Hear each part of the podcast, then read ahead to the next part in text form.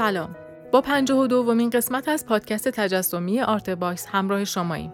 آرتباکس یک پروژه خصوصیه که در اون ماجرای زندگی بزرگان فرهنگ و هنر و ادب رو از زبان خودشون میشنویم. صدای کامل و فایل تصویری مصاحبه هم در سایت آرتباکس قرار داره.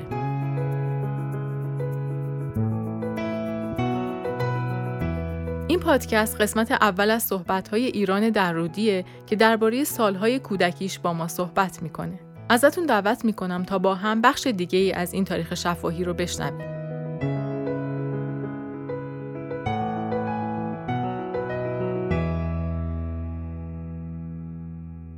من در شهر مشهد 11 شهریور 1315 ساعت 8 شب به دنیا آمدم.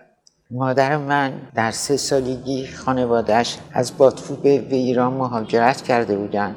از بازرگانان قفقاز بودند. ولی مادرم که به ایران رسیده بود 3 ساله بود. پدرم باز از خانواده‌های خوشنام خراسان بودند و نسل در نسل بازرگان و پدرم در بچگی با مباشری چیزی میفرستنش مسکو. اونجا رشته معماری رو میخونه. من اواخر عمر پدرم فهمیدم که پدرم دوره‌ای هم کنسرواتوار مسکو بوده و هیچ وقت نمیخوند. ولی میدیدم که خیلی خیلی به موسیقی علاقه داره. پدرم معمار بود، مادرم خانه‌دار، ولی پیانو میزد و اولین درس پیانو رو مادرم به من داد. پدرم کلکسیونر نقاشی بود، پس نقاشی دوست داشت. من وقتی متولد شدم چشمام اولین بار با نقاشی آشنا شد و چون پدرم به نقاشی خیلی علاقه داشت و من میخواستم جلب توجه کنم، پدرم من نگاه کنه و دوست داشته باشه، به طبع به نقاشی علاقه‌مند شدم و به طبع آرزو کردم که نقاش بشم که مورد علاقه پدرم قرار بگیرم.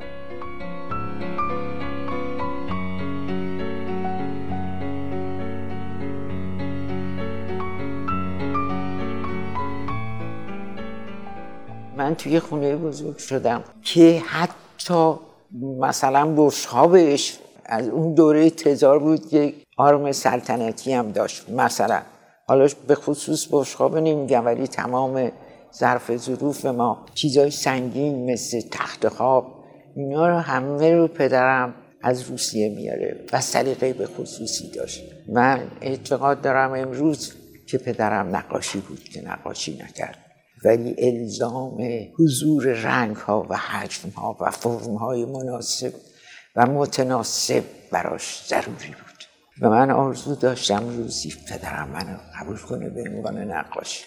یک بارم که ازش نظر خواستم، بعدها وقتی از مکزیک اومدم گفت یادت نره من نقاشو بیشتر از نقاشی دوست. این حرفش برام خیلی عزیز بود چون میدونم که چقدر نقاشی رو دوست داشت. 1 ساله بودم که چون پدرم در آلمان تجارتخونه داشت و مادرم ایران بود، من به اتفاق خواهرم و مادرم ما رو برد آلمان به پدر ملحق شیم. این سال 1937 بود، یعنی من 1 سالم هم نشده بود. میرسیم آلمان، شروع به قدرت رسیدن هیتلر. من که در کشتی شدیداً مریض میشم، کاپیتان کشتی میاد به مادر میگه که نکنه این بچه شما یه مرض مصری داشته باشه، من مسئولم. به مادر میگه که اگر این باز ادامه گریه کردن بده ما مجبوریم بندازیمش تو دریا چون میتونه مصری باشه.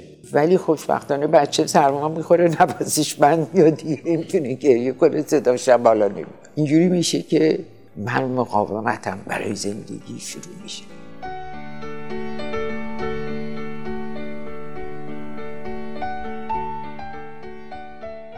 من میرسن به آلمان، از بیمارستان کسی میاد بچه رو تحویل میگیرن میبرن. تا 1 سالم از بچه خبر نمیگیرن. اطلاع میدن که بچه از بی‌غذایی اینطور شده، یا مادر شیرین نداشته، این بچه غذا میخواسته بهش نمیرسیده، گریه میکرد. ما این 2 سال رو در آلمان بودیم. جنگ شروع شد، یک سال بعد از شروع جنگ تا آمدن صحنه غزا و اینای خارجی ها رو بستن. اون وقت پدر متوجه شد که نه بابا قضیه جدیه و هیچ نوع تامین و سفارت و اینجور چیزا تمام شد.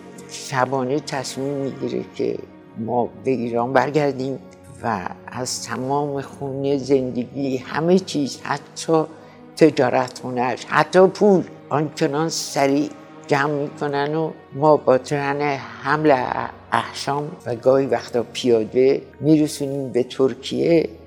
گاهی وقتا از تو آتش ترن رد میشد و هجوم جمعیت حتی تو این واگن هایی که پر از گاو و گوسفند و اینا بودن جا برای ایستادن هم حتی نبود.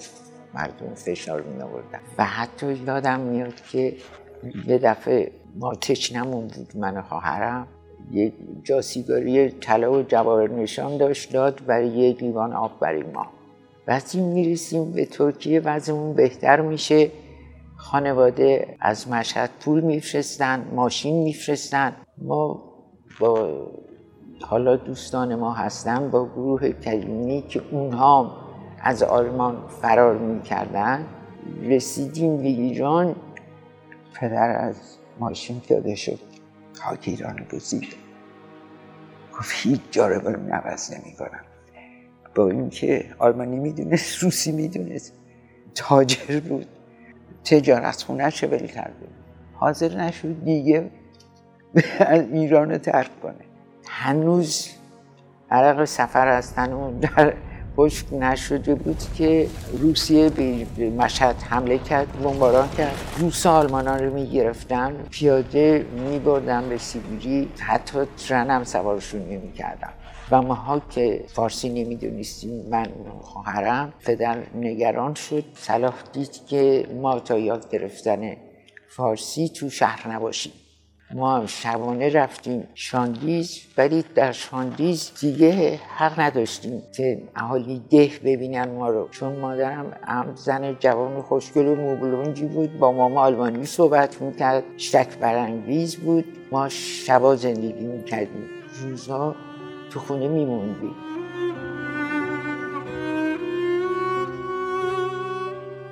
از اینجا زندگی من شروع میشه، چون خونه ما نقش یک قبرستونی بود از یک طرف و یک رودخونه بسیار پر سرصدایی هم از جلو خونه رد میشد. ما همچی که آفتاب غروب میکرد، من و خواهر میپریم تو قبرستون ببینیم کی خاک کرده.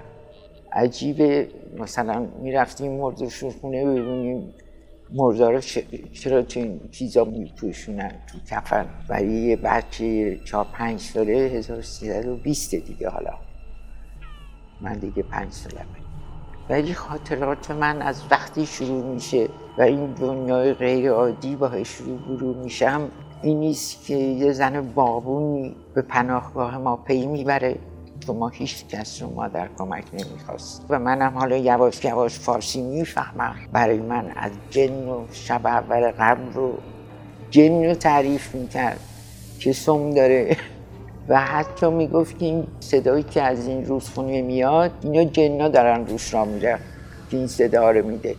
یک زن خرافاتی، به اضافه این که اعتقادم داشت به چیزایی که میگفت، از اینا تعریف میکنه و من با مفهوم خشونت، بی‌رحمی، بی‌انصافی آشنا میشم. این خانومم تا وقتی که ما ده شاندیز رو ترک میکنیم و برمیگردیم به مشهد رفت آمدش تو خونه ادامه میده، هدفم یه چیزایی میپذیر میاره و مادرم نمیفهمه که این زن چه تأثیر خوناکی رو من میذاره. هنوز که هنوزه من شب تمام چراغا رو روشنه. از اینجا دنیای سورئالیست من شروع شد.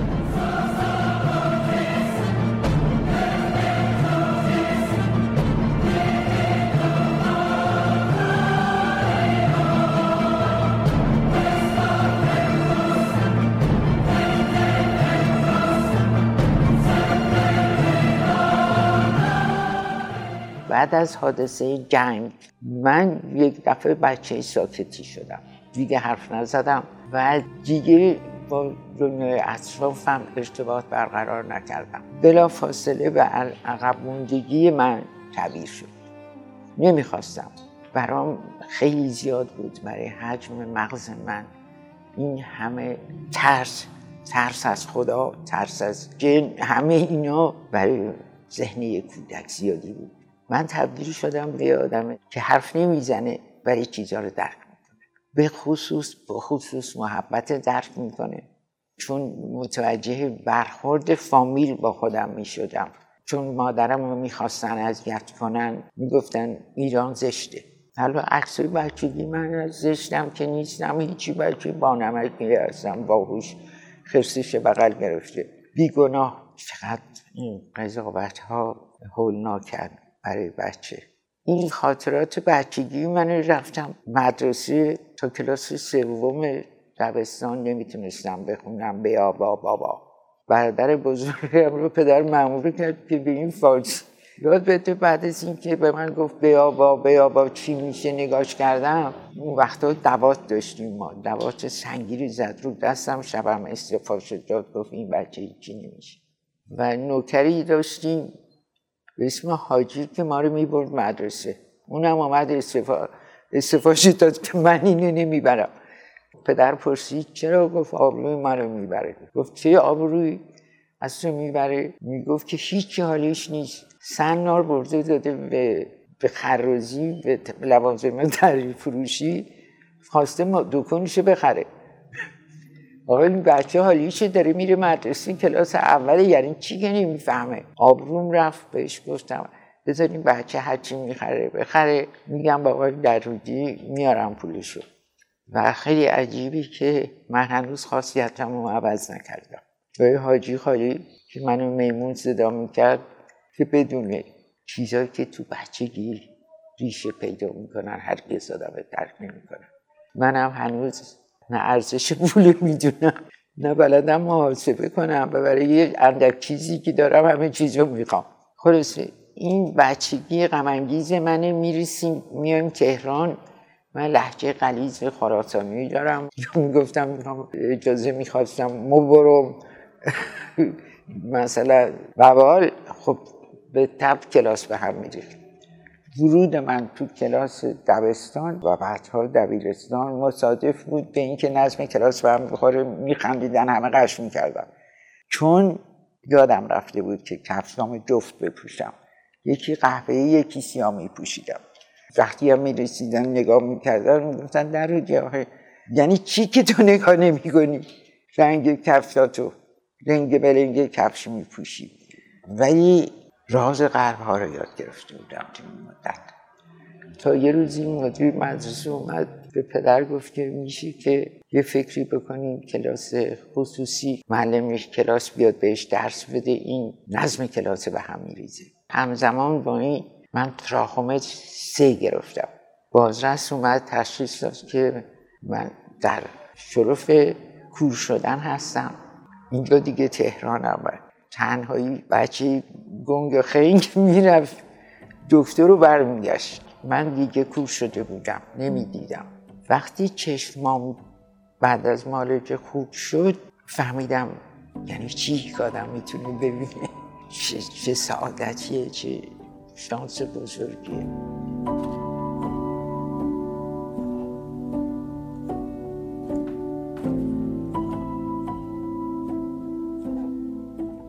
اینجا دیگه پدرم تمام سعی خودش کرده بود که منو به نقاشی علاقه‌مند کنه. به من آلبومی هدیه داد برای اون بچه خنگ و با من کتاب رو ورق میزنه. که وقتی من رفتم موزه لوور کارا رو میشناختم، ولی سیاه‌سفید دیده بودم. پدر اسم نقاشا رو نمیگفت و من میگفت ببین این اینجا اینجوری مفهوم داره. یه جوری هم با داستانم برام تعریف میکرد. نقاشی‌هایی که تو این آلبومه هنوزم مهمترین کتابی است که من در زندگی دارم، که از این کتاب به نقاشی علاقه‌مند شدم و آثاری که پدر از نقاشان بزرگ روسیه در منزل داشت. این دوره کودکی من بود تا کلاس سوم ابتدایی که تراخوما گرفتم 4 ابتدایی یه دفعه صحبت پدر مادر شنیدم و دیدم که پدر داره به مادرم میگه که برای ایران غصه نخور، بالاخره هر کسی یه سرنوشتی داره. اون روز که من شنیدم پدرم مادرم دلداری داد، گفتم آره بذاریم ببینیم، من همه چیز حالیمه، همه چیز رو میفهمم، خیلی هم بهتر از شما میفهمم. شطرنج بازی میکردم، واقعا گریم گرفته، چون اون کلمه زندگی من ساخت. هر کسی سرنوشتی داره، غصه نخور براش. چون این بچه نه میتونست چیزی یاد بگیره نه توجه داشت، فقط این کتاب نقاشی رو ورق میزد و با خود من تصوراتی خودم رو با این چیز میکردم، بقیه داستان رو تصور میکردم. این دوره های تلخ زندگی منه. خانواده زیاد، خانواده پدری مادرم رو هر وقت میخواست اذیتش کنه یه چیزی راجع به من میگفت. حتی یه دفعه بهش خودم شنیدم بهش گفته ما نفرینت نمی کنیم، داشتن دختری مثل ایران برایتون نفرینه، 100 تا. ببینید بچه‌ای که اینو بشنید یعنی چی. ولی من حسام تربیت شد، این سکوت باعث شد که من حسام تربیت کنم و حالا میفهمم کسانی که روزی سکوت میگیرن برای که حسای دیگرتون تربیت میشه.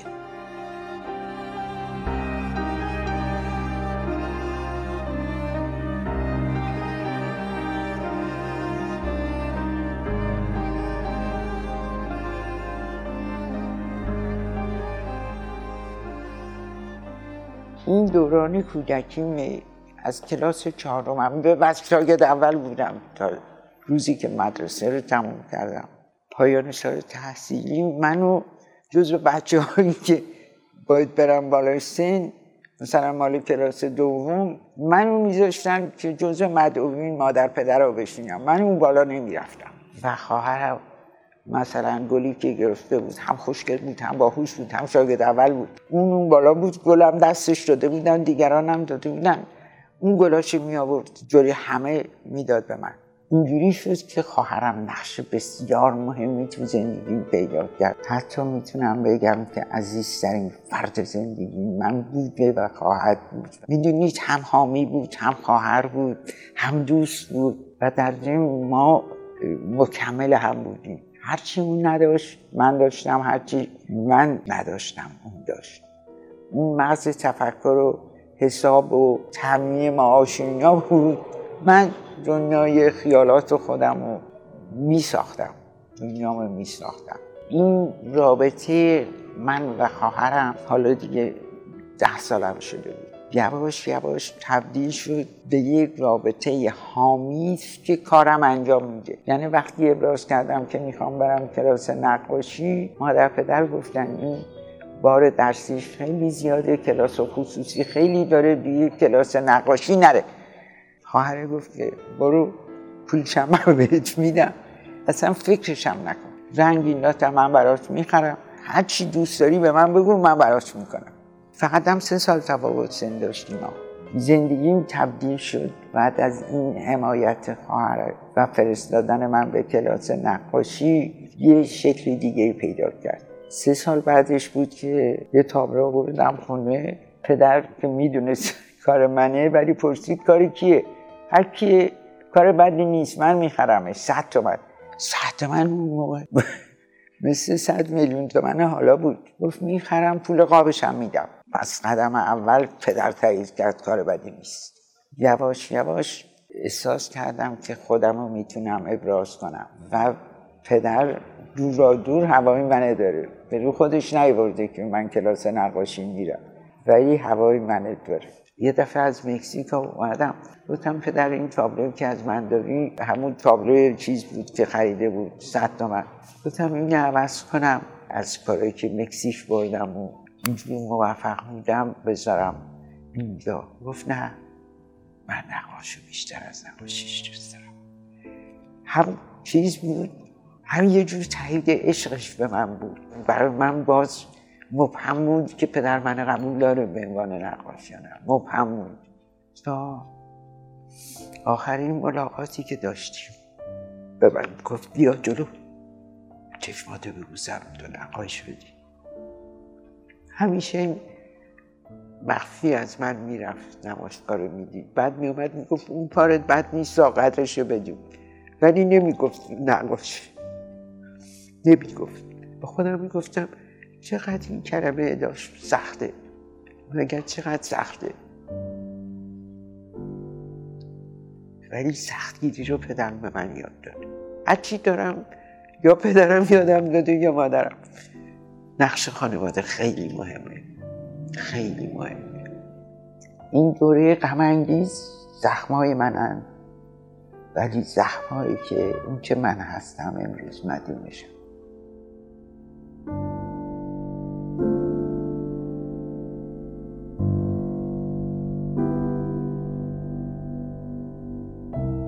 برخورد من با طبیعت در ده شاندیز در قبرستان پای گرفت.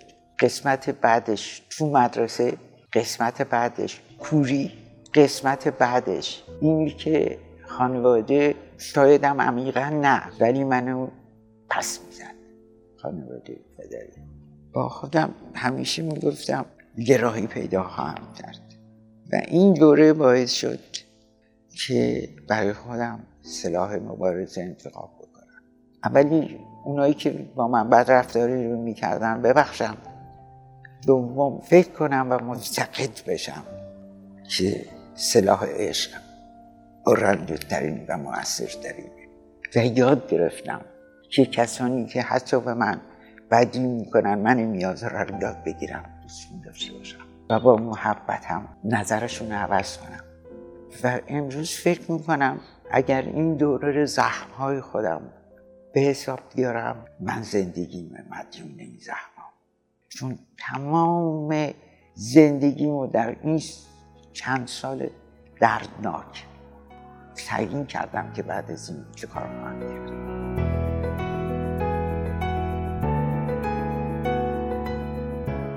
ممنون از همراهیتون. اونچه که شنیدیم قسمت اول مصاحبه تصویری با ایران درودی در سایت آرتباکس بود. تهیه کننده پروژه فخرالدین انوار، همکاران این قسمت سربناز ذوالفقار، مهیار مهرنوش، حسین سلامت و زهرا بلدی. تولید پادکست زهرا بلدی و پرهام وفایی. ضبط در استودیو پاییز. در قسمت بعدی ایران درودی درباره مهاجرت و سالهای تحصیلش با ما صحبت می‌کنه. من آزاده نوزاد مقدم هستم و خوشحال میشم که آرتباکس رو به هنردوستان معرفی کنید. وبسایت ما artbox.ir